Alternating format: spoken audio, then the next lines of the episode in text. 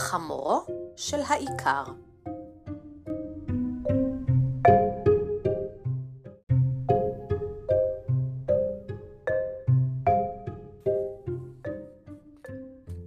לאיכר זקן אחד היו כלב, חמור ולול תרנגולות קטן.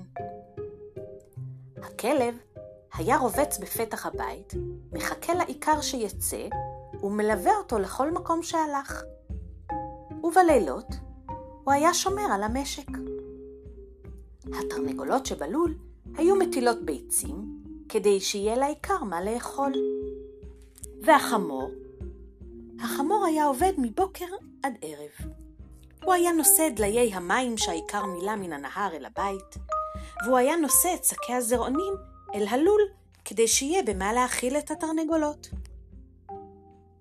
בעונת החריש הוא היה רתום למחרשה וחרש את השדות. ובעונת האסיף הוא היה נושא את התבואה אל השוק. כך היו עוברים הימים, כל אחד בעיסוקיו, כל אחד בתפקידיו.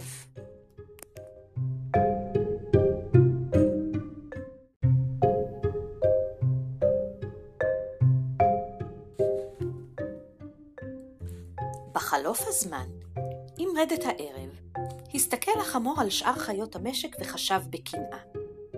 מה התרנגולות עושות? מקרקרות ומפטפטות כל היום. ומה הכלב עושה?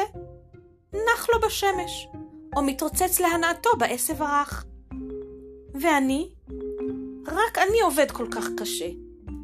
כל העול מוטל עליי.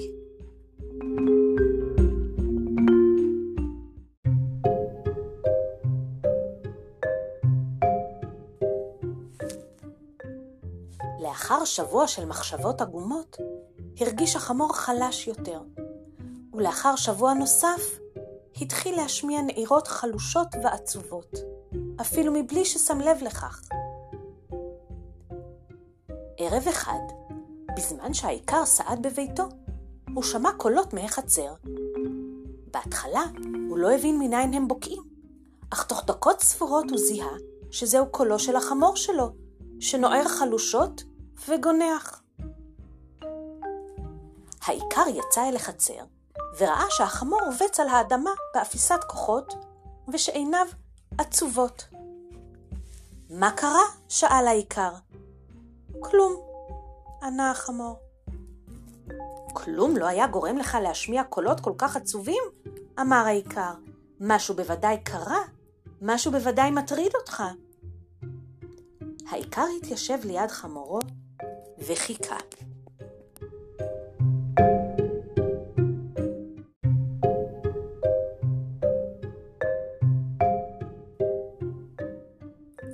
החמור שתק דקה ארוכה, ואז פתח ואמר, אני עובד כל כך קשה.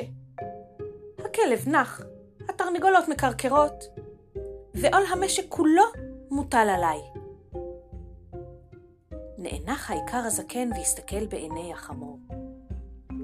אתה נולדת חמור, לא כלב ולא תרנגולת. אין זה מתפקידך לא להטיל ביצים ולא לשמור.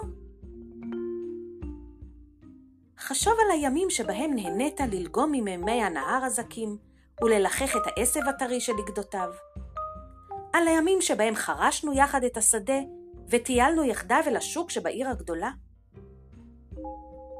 אתה יד ימיני, אתה חרוץ ואתה מועיל. יש לך אוכל בשפע, ואתה יכול לרבוץ על משכבך בלילה ולהרגיש סיפוק גדול, במקום קנאה וייאוש. תראה מה המחשבות העגומות גרמו לך. איבדת את כוחך, ואתה עייף ועצוב.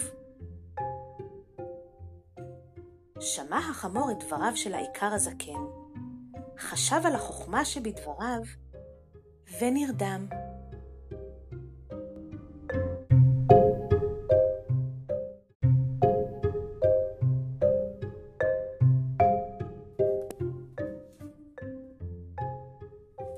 ומה המסר?